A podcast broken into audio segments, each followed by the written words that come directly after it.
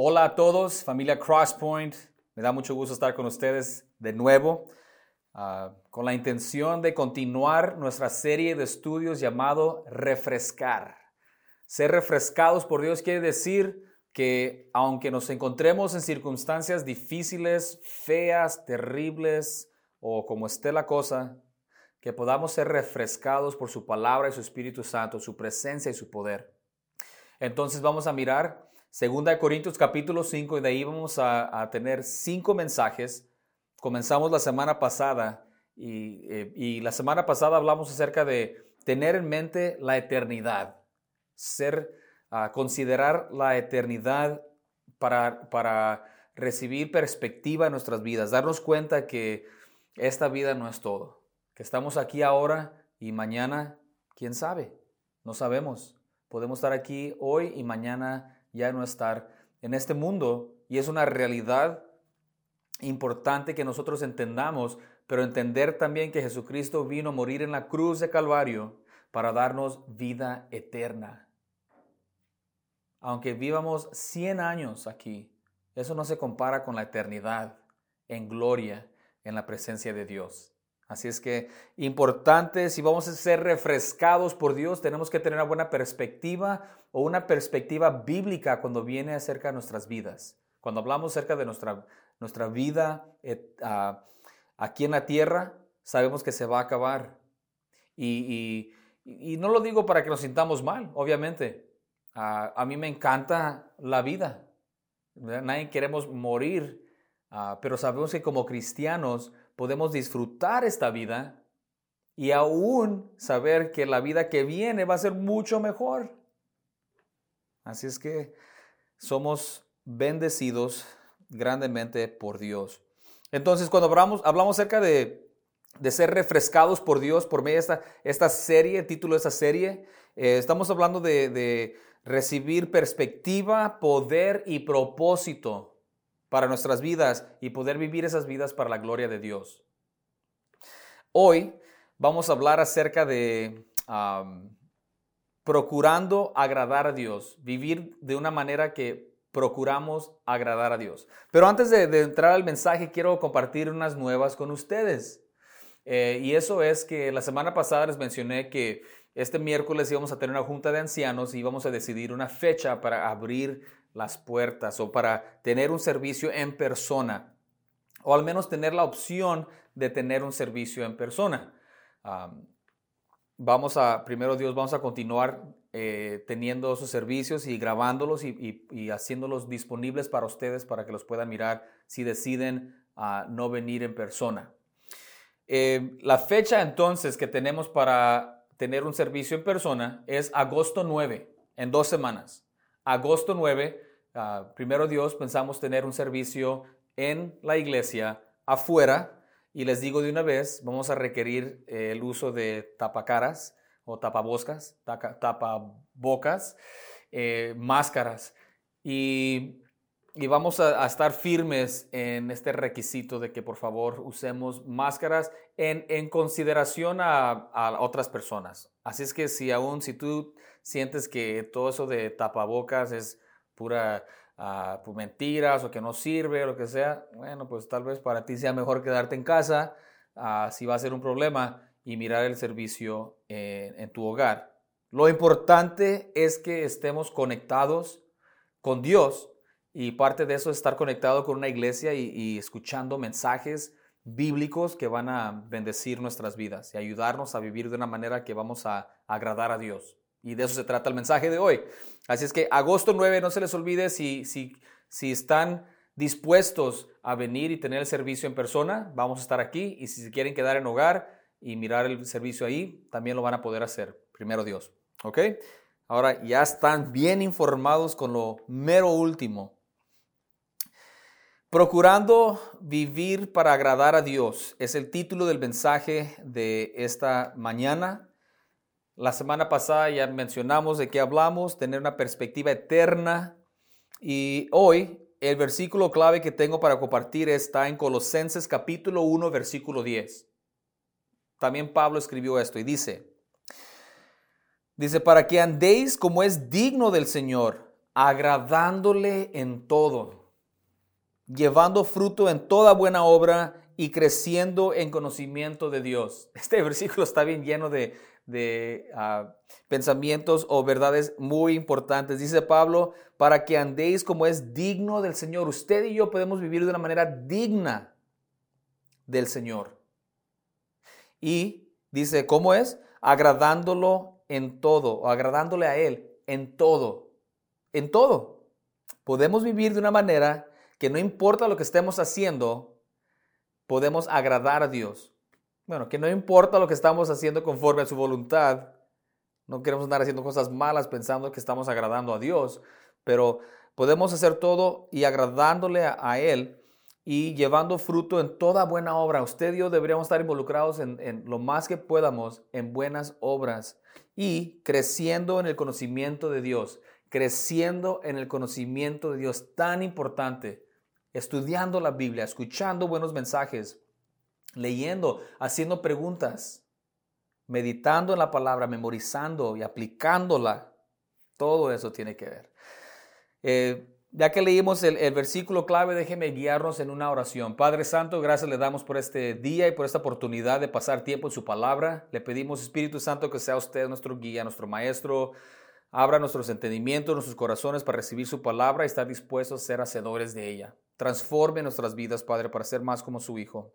Se lo pedimos en el nombre de Cristo Jesús, nuestro bendito Salvador. Amén. Muy bien. Eh, la idea de la serie es de que nos damos cuenta que estamos viviendo en tiempos difíciles y extraños. Y de nuevo, para algunos de nosotros estamos, eh, nos estamos eh, estresando más que otros, otros estamos pasando por pérdidas más grandes que otros. Pero creo que todos nos damos cuenta y estamos de acuerdo que son tiempos raros, tiempos diferentes. Y queremos ser refrescados por Dios.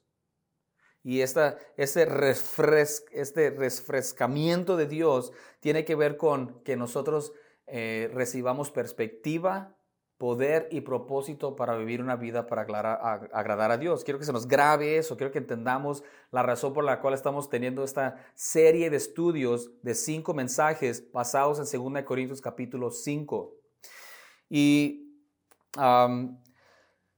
nos tenemos que preguntar, ¿para qué vivimos? Sabe que muchas veces nosotros hacemos cosas, si no ponemos mucha atención, nos encontramos haciendo cosas o buscando cosas o, corriendo tras cosas que en realidad ni siquiera sabemos por qué. Nosotros tenemos que decidir vivir para la gloria de Dios. Y si no hacemos una decisión así, esa decisión se va a hacer por nosotros, por otra gente o por otros seres. O sea, si no decidimos nosotros, alguien más va a decidir por nosotros para qué vamos a vivir. Estaba pensando y meditando en este punto y me doy cuenta que, ¿sabe que mucho de lo que hacemos lo hacemos porque nuestros papás lo hicieron? O la gente de nuestra comunidad, de nuestra cultura lo hace. Y, ni siquiera lo pensamos. Déjenme confesarles, yo me acuerdo que tenía yo 12, 12 años, 12 años, creciendo en la iglesia, fíjense nomás. Y por razones culturales, familiares, me acuerdo, pensaba yo, ah, cuando yo crezca, ¿con quién voy a los clubs? ¿Cuál de mis primos? Y, y ahora que me acuerdo, pues llegué a esa realización hace muchos años, pero me acuerdo, o sea, el punto es de que aunque yo estaba creciendo en una iglesia cristiana, porque yo miraba que otras personas hacían esto y aquello, sin pensarlo, yo asumía que yo cuando llegara a tal edad, yo también iba a andar haciendo esto y aquello, sin darle ninguna consideración si era algo que Dios quisiera para mi vida. Bueno, les digo eso porque es bien importante. Nos tenemos que preguntar por qué es que hacemos lo que estamos haciendo. Y, hay cosas que nos vamos a dar cuenta, a lo mejor hasta nos vamos a asustar. Eh, eh, comenzando por ah, muchos de nosotros estamos en la iglesia o en la religión de nuestros padres. Pero ¿por qué? Y lo digo porque yo crecí en un ambiente cristiano y podría decir yo que yo estoy siguiendo los pasos de mi papá la diferencia es de que no estoy siguiendo los pasos de mi papá simplemente porque son los pasos de mi papá, pero que yo he llegado a mi propia conclusión de que los pasos de mi papá estaban en el camino correcto. Pero tenemos que hacernos esas preguntas. ¿Por qué creo lo que creo? ¿Por qué espero hacer aquello por lo cual estoy trabajando bien duro? ¿Quién, quién me dijo? ¿Quién, ¿Quién decidió? Por... Nos vamos a dar cuenta que si no, si no ponemos atención y no tenemos cuidado, vamos a andar haciendo cosas que nosotros no decidimos hacer, al menos no conscientemente.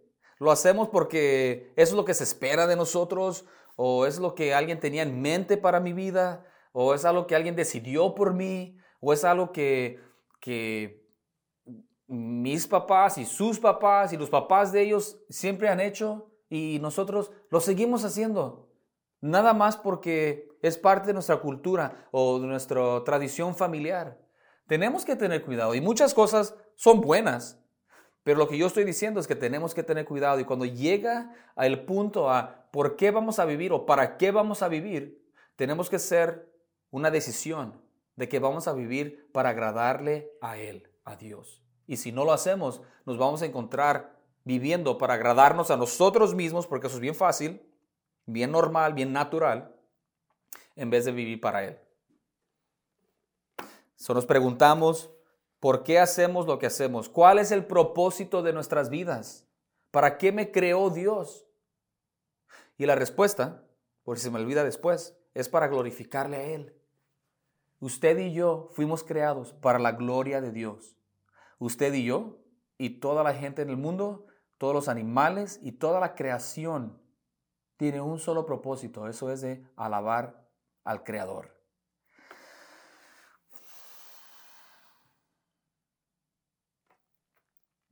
Déjame preguntarte esta pregunta. ¿Cuántas cosas haces tú para agradar a otra gente? ¿Cuánto no hacemos simplemente para agradar a otros?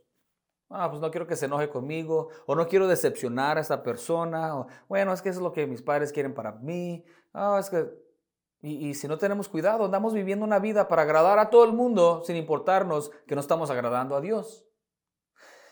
Hay un gran refrescamiento cuando entendemos que nuestra vida es simple. Tenemos un simple propósito. No es fácil, pero es simple. Agradar a Dios, glorificar a Dios. Y cuando aprendemos a hacer eso, entonces glorificar, agradar a otra gente ya no es nuestra prioridad. Ya no estamos dependiendo en, la aprobación de otros. Estamos viviendo para la aprobación de Dios. Y eso nos libera de tantas cosas. Así es que esa es parte de la idea por la cual estamos estudiando esto de procurar vivir para agradar a Dios. Vamos al, texto. Vamos a mirar 2 Corintios capítulo 5 versículos del 9 al 15 y vamos a mirar tres cosas que nos ayudan a vivir procurando agradar a Dios. Tres cosas que necesitamos tener en mente y vamos a sacarlas de aquí, del versículo 9 al 15, importantes. Ah, esta idea de, vivir procurando agradar a Dios uh, Comencemos con el punto uno, el primer punto. Ya les iba a decir el primer punto, se los voy a decir en contexto bien aquí. Entonces, vivir para agradar a Dios requiere ser, y los tres puntos van a ir aquí. Ahora, ahora no, no pude conseguir palabras que riman o palabras que empiezan con la misma letra terminan igual. Así es que los que están tomando notas van a tener que poner atención especial y tratar de memorizárselas para después, porque no riman ni son similares. Entonces, pero son verdades. Vivir para agradar a Dios requiere ser, y el primer punto es, requiere ser intencional. Tenemos que ser intencionales cuando estamos hablando acerca de vivir una vida para agradar a Dios. Miren el versículo 9. Dice, por tanto, procuramos también, o ausentes o presentes, serle agradables a Dios. Dice, por tanto, procuramos somos proactivos. Estamos trabajando hacia agradar, ser agradables ante Dios. O sea, ser intencional es un requisito para poder vivir para la gloria de Dios. ¿Por qué? Porque usted y yo tenemos una naturaleza caída. Nuestra naturaleza humana que todavía está con nosotros, siempre, siempre te va a estar pidiendo, rogando que vivas para agradarte a ti mismo.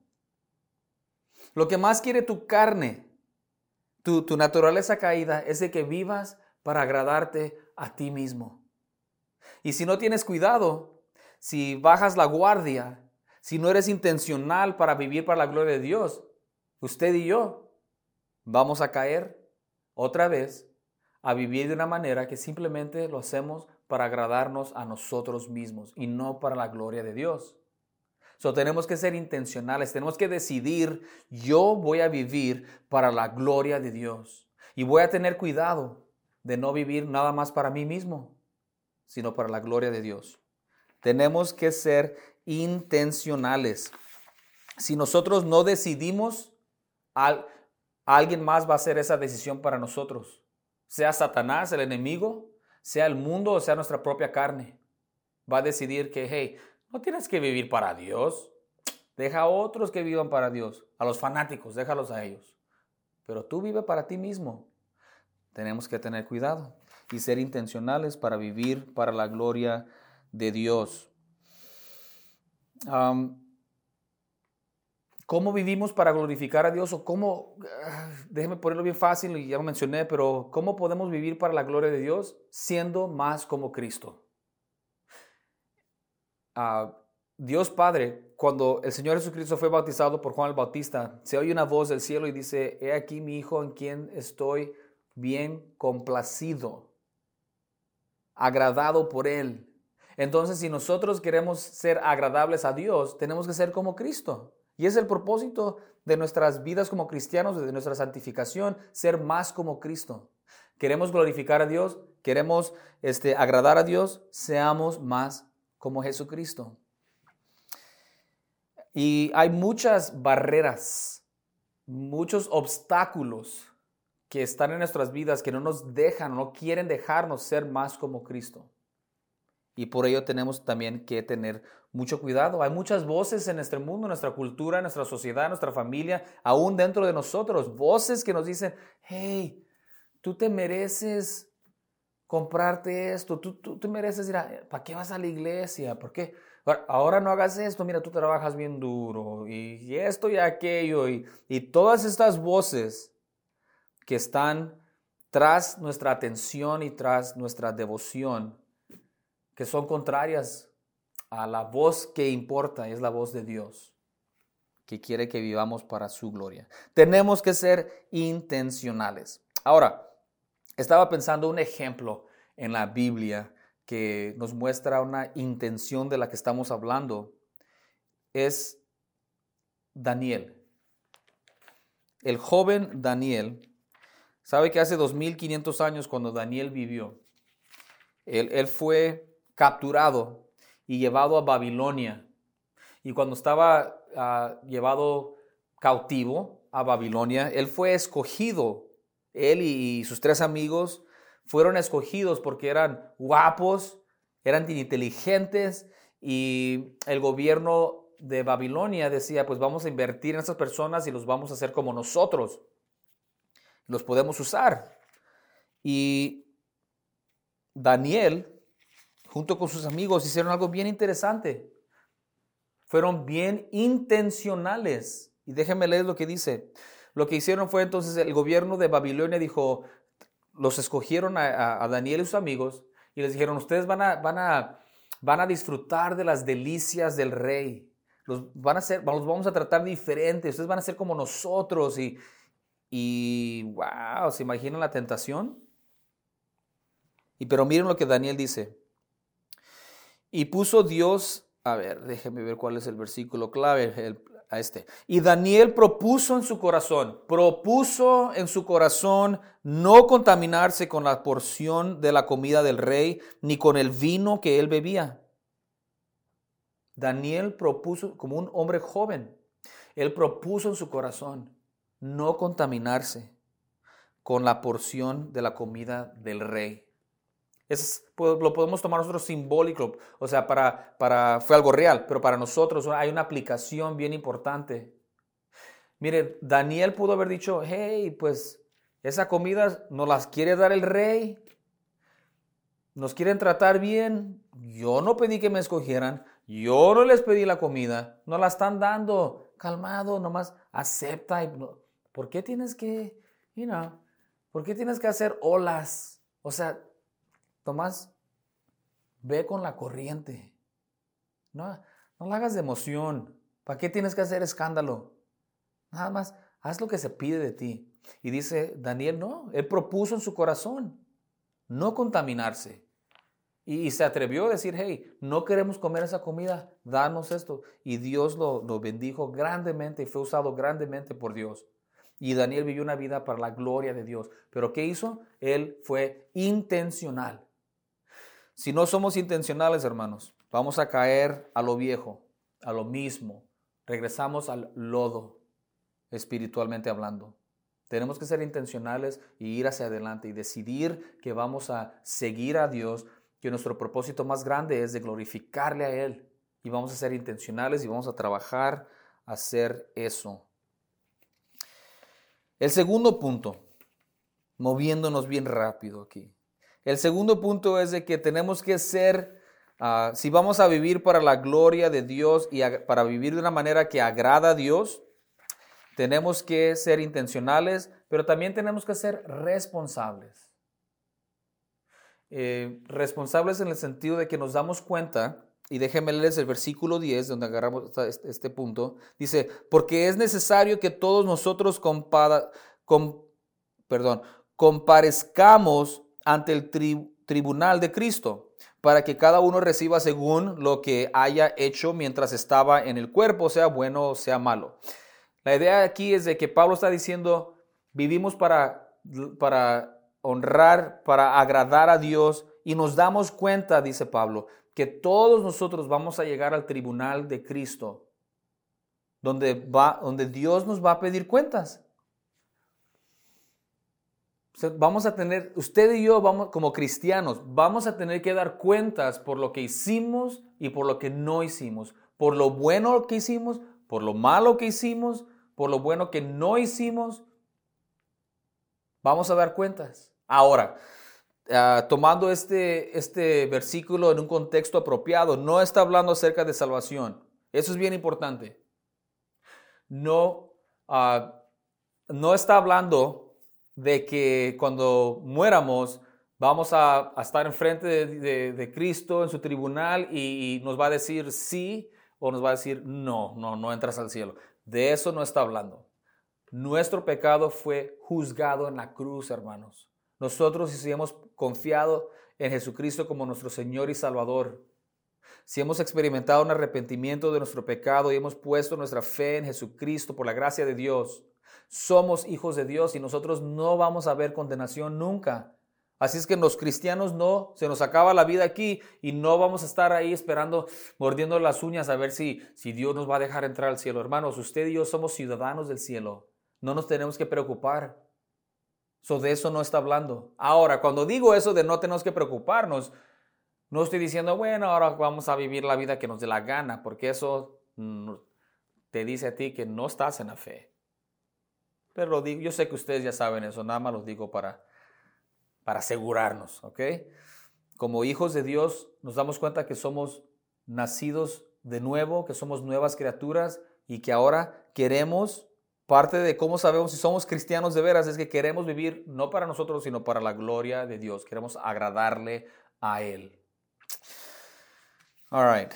Entonces, el segundo punto, ya lo dijimos, es que tenemos que ser responsables porque todos vamos a estar frente al tribunal de Cristo y para dar cuentas de lo que hicimos bien, lo que hicimos mal, lo que no hicimos. Y, vamos a ser ah, otorgados eh, recompensas eh, que nosotros vamos a poder tomar y ponerlos a los pies de Cristo porque Él es el que se merece toda la honra y toda la gloria. Pero el punto aquí es de que nos tenemos que dar cuenta que Dios nos está mirando todo el tiempo. No solamente lo que hacemos, pero también lo que decimos, la razón por la cual hacemos las cosas, sea nuestros la motivación, nuestros pensamientos, todo, todo, todo. Vamos a tener que dar cuentas. Y wow, eso es como medio, ah, es, es, algo difícil para, para entender que todo vamos a dar cuentas. Y la respuesta es todo. Y todo lo vamos a hacer. Así que como cristianos, lo mejor que podemos hacer es vivir de una manera que le trae honra y gloria a Dios, que agrada a Dios, y haciendo eso, haciendo más como Cristo, eh, vamos a ser otorgados a recompensas, las cuales podemos entonces glorificar a Dios con ellos, cuando estemos en el cielo. Es que tenemos que ser responsables. En inglés hay una palabra, y muchos de ustedes yo sé que son bilingües, pero la palabra es accountable. Y no hay una palabra en español eh, similar eh, a contabilidad, sería una traducción. Pero la idea aquí es de que nos tenemos que dar cuenta que nuestras acciones tienen consecuencias y, somos responsables ante Dios, pero también somos responsables ante otros creyentes. Especialmente si vivimos en contexto de una, una iglesia como Crosspoint, que espero que sean parte de Crosspoint y, y, si no, espero que estén, sean parte de una buena iglesia donde están estudiando la Biblia em, y, también creciendo juntos con compañerismo. Y, eh, pero el punto es de que tenemos que entender que somos responsables ante Dios, pero también somos responsables porque somos miembros los unos de los otros. Y Dios nunca ha querido que vivamos nuestra vida como cristianos solos. Por eso tenemos la iglesia. La palabra dice que somos miembros de un solo cuerpo. Pertenecemos a un cuerpo y cuando el cuerpo funciona juntos, entonces trabaja mejor y glorifica a Dios. Entonces tú y yo deberíamos estar ejerciendo nuestra vida como cristianos dentro de un contexto familiar donde podemos ser responsables los unos y los otros. O sea, si tienes un problema, deberías de tener un hermano o una hermana en Cristo que puedas ir a pedir ayuda, a que alguien esté orando por ti, que alguien te esté animando. Te tienes que conectar a una iglesia. Y, sería un honor que, te conectaras con nosotros en Crosspoint. Eh, pero si no, hay, muchas buenas iglesias donde puedes... el, chiste es ser parte de un cuerpo local donde tú estás viviendo para la gloria de Dios, estás viviendo para procurando agradar a Dios y lo estás haciendo en comunidad porque ocupas, ocupas la ayuda, el apoyo. Y la otra gente ocupa tu apoyo y tu ayuda también. Así es que así es como lo deberemos estar haciendo. No queremos ser sabios en nuestra propia opinión. Es lo que pasa cuando no tenemos un sentido de, responsabilidad hacia otros nos, volvemos sabios en nuestra propia opinión, hacemos lo que a nosotros nos parece bien porque nadie nos está corrigiendo, nadie nos está sugiriendo algo diferente o no estamos aprendiendo de otros y nos hacemos sabios en nuestra propia opinión y eso no es bueno. Esta, esta idea de responsable o a contabilidad, eh, si se acuerdan la historia de José, José en Génesis, eh, José fue vendido por sus hermanos. Qué triste, ¿verdad? Sus hermanos lo odiaban, le tenían envidia y lo odiaban, lo, iban a matar. Pero uno se interpuso y dijo, hey, no hay, que, no hay que matarlo, mejor hay que venderlo, mejor idea. Solo vendieron, José termina siendo un esclavo de Potifar, la esposa de Potifar eh, anda atrás de él porque José también era un, muchacho good looking, era guapo y eh, de buena forma, estaba ponchado, yo no sé cómo se miraba, pero eh, la esposa de Potifar andaba atrás de él todos los días. Y, hasta, y, José dice algo bien importante, dice, ¿cómo, ¿cómo podría yo atreverme a cometer esta infracción contra Dios? Él era responsable, él, entendía su responsabilidad ante Dios, él sabía que Dios estaba mirando, él se daba cuenta. y, José tenía este sentido de responsabilidad para poder decir, no, aunque mi, aunque mi carne quiere o quisiera, aunque podría decir él, pues no fue mi culpa, fue la esposa. Y él, pudo haber hecho cada excusa para hacerlo lo que la carne o el enemigo hubiera querido que él hubiera hecho, pero él entendía algo bien importante. Él era responsable ante Dios y dice, aunque nadie más sepa y aunque nadie me mire, dice, ¿cómo podría yo hacer semejante barbaridad y cometer semejante pecado contra Dios? Y así deberemos, deberíamos ser nosotros, hermanos. No deberíamos de necesitar nadie atrás de nosotros si creemos que Dios es santo y si creemos que Dios es omnipresente, que está en todas partes todo el tiempo y omnisciente, que Él sabe todo, de todo, de todo tiempo, deberíamos de vivir diferente. Es, es tener un sentido de responsabilidad hacia Dios y lo ocupamos si vamos a procurar vivir para agradar a Dios. El último punto que quiero compartir con ustedes, el tercer punto, también, ah, si vamos a vivir para agradar a Dios, entonces eso requiere ser razonable, razonable.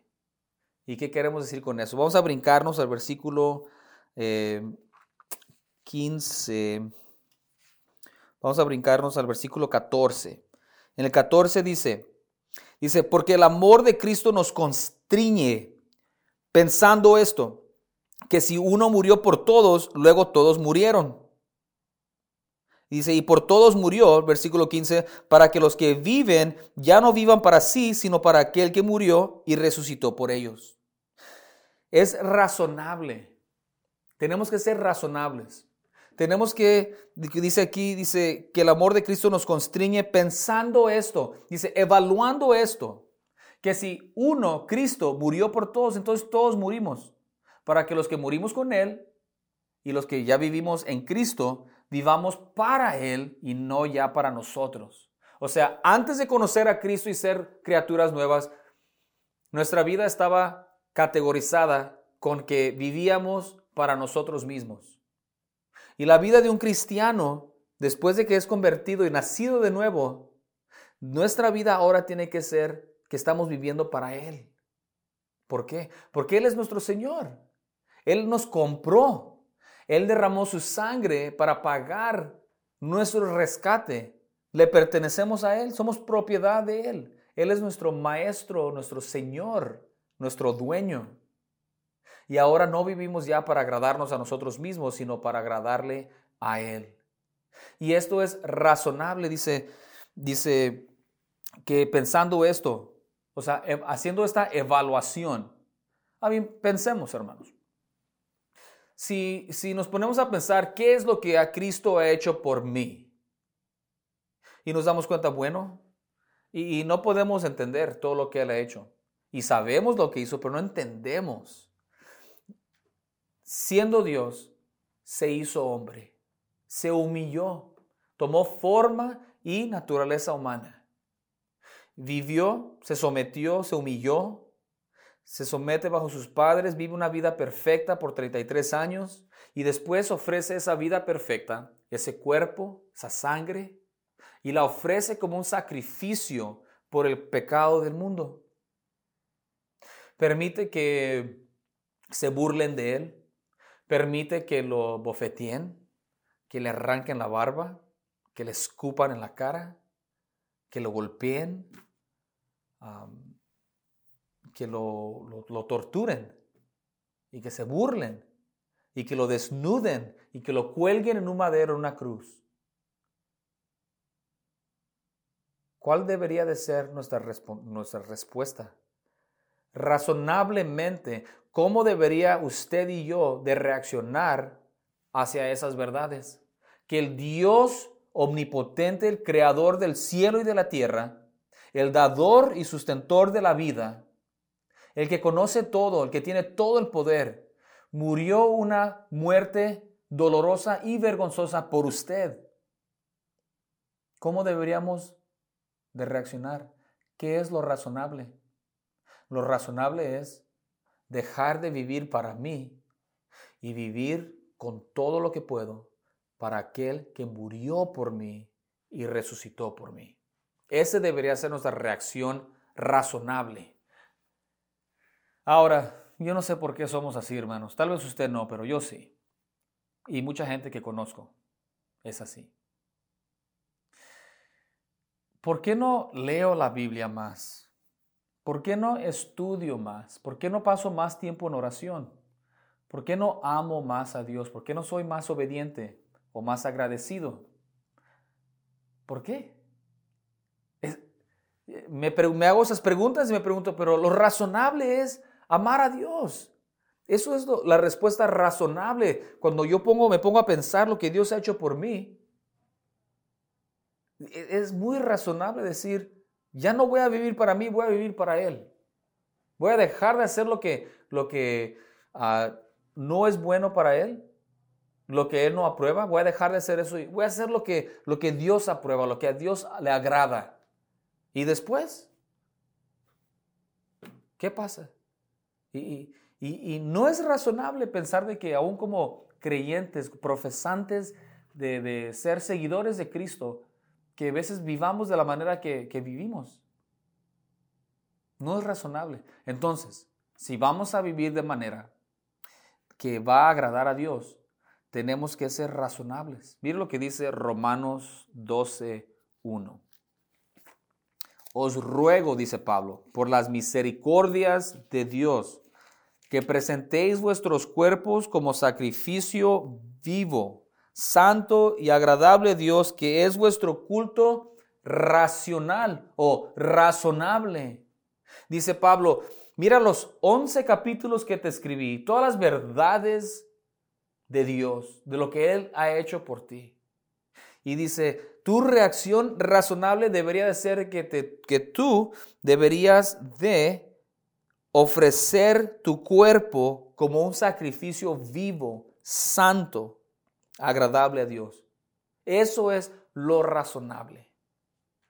Si te pones a pensar, vivir en pecado, vivir con rencores, no perdonar a otros, o viviendo con envidia, o con, codicia, o enojo, si somos seguidores de Cristo, todos esa manera de vivir que acabo de escribir no es razonable, es irrazonable. Lo razonable es para que una persona que es nacida de Dios viva de una manera que quiere agradar a Dios, que quiere ofrecer su propio cuerpo, su propia vida como un sacrificio vivo, santo, agradable a Dios. Eso es la respuesta razonable basado en lo que quien Dios es y lo que Dios ha hecho por cada uno de nosotros. Así es que si vamos a vivir para agradar a Dios, requiere ser intencional, responsable y razonable. Y la invitación es esa, hermanos, que juntos trabajemos que seamos intencionales, que decidamos, yo voy a vivir por Cristo y para Cristo.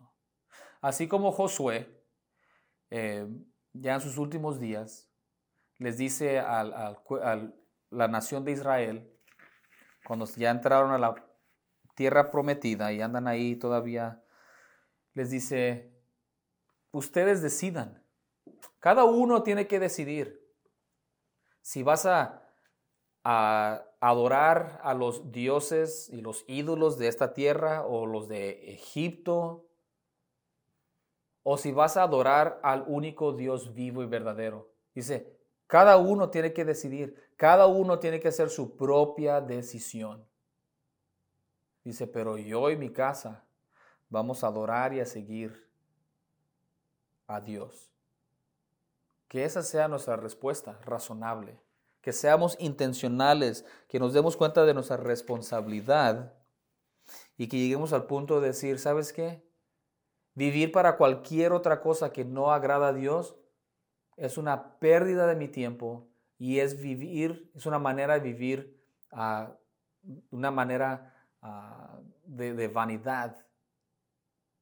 vanidad de vanidades, todo es vanidad. Lo único que importa es lo que hacemos que tiene valor eterno, espiritual.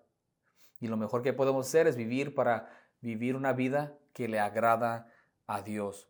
Me encantaría escuchar de ustedes eh, si tienen alguna pregunta, si este, tienen alguna necesidad o si simplemente quieren ponerse en contacto conmigo. Me, a mí me encanta recibir textos, recibir llamadas o recibir correos electrónicos de todos ustedes. Ah, ya haciéndome saber de algo o pidiendo algo o ya sea oración o, lo que sea. Si hay alguna manera que les podemos ayudar, ah, me gustaría, me encantaría que ustedes eh, se pongan en contacto con nosotros. La, manera más fácil es mandarnos un correo electrónico a Crosspoint Ah, si me lo quieren mandar directamente a mí, más ponen mike at crosspointchristianchurch.com y um, y les regreso la llamada, el texto o el correo electrónico. Creo que en su pantalla, si están mirando esto en vivo, pueden mirar este, alguna información que nuestro hermano José está poniendo en la pantalla. Entonces, ah, nos encantaría escuchar de ustedes. ¿Okay? No se les olvide, agosto 9 va a ser vamos a tener la oportunidad de tener un servicio en persona. Eh, tengan su cubrebocas listo y ah, también estoy muy emocionado de poder este, tener un servicio juntos en persona. Lo vamos a tener afuera a las 9 de la mañana y va a ser un poquito diferente, pero lo importante es de que podamos venir como familia y al menos mirarnos, no, nos vamos a poder abrazar y todo eso, pero mirarnos, saludarnos y mirar que estamos bien y, y animarnos a seguir adelante, a vivir para agradar a Dios. Hablando acerca de lo, la reacción razonable, hablando acerca de lo que Jesucristo ha hecho por nosotros, queremos tomar la oportunidad en este domingo por la mañana de tomar comunión y celebrar lo que Cristo Jesús hizo por nosotros. No nos podemos olvidar y por eso lo hacemos cada semana. Esto es bien importante, celebrar reconocer, recordar lo que Jesucristo hizo por nosotros en la cruz. Él tomó nuestro pecado, Él tomó nuestro lugar en la cruz. Él tomó el castigo de Dios que nosotros merecíamos y Él fue hecho pecado. Lo vamos a mirar en, el, ah, los últimos versículos aquí en 2 Corintios capítulo 5, que aquel que no conoció pecado fue hecho pecado para que nosotros recibamos su justicia de Él. Es lo que recordamos y lo razonable es ser agradecidos y vivir de una manera que refleja ese agradecimiento hacia Dios. Dice en Romanos capítulo 11, perdón, 1 Corintios capítulo 11, porque yo recibí del Señor lo que también os he enseñado, que el Señor Jesús, la noche que fue entregado, tomó pan y habiendo dado gracias, lo partió y dijo, tomad, comed. Esto es mi cuerpo que por vosotros es partido. Haced esto en memoria de mí.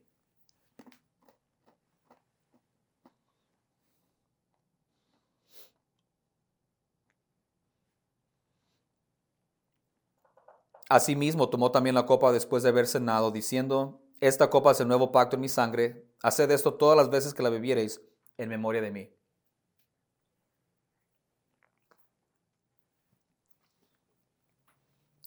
Oremos. Padre Santo, le damos gracias por todas sus bendiciones. Gracias por su sacrificio, Padre, de estar dispuesto a dar su propio Hijo, nuestro Señor Jesucristo, con fin de que Él muriera por nosotros en la cruz, para que nosotros podamos recibir perdón de pecados y una nueva vida, una vida eterna, con el fin de pasar la eternidad en su presencia, Padre.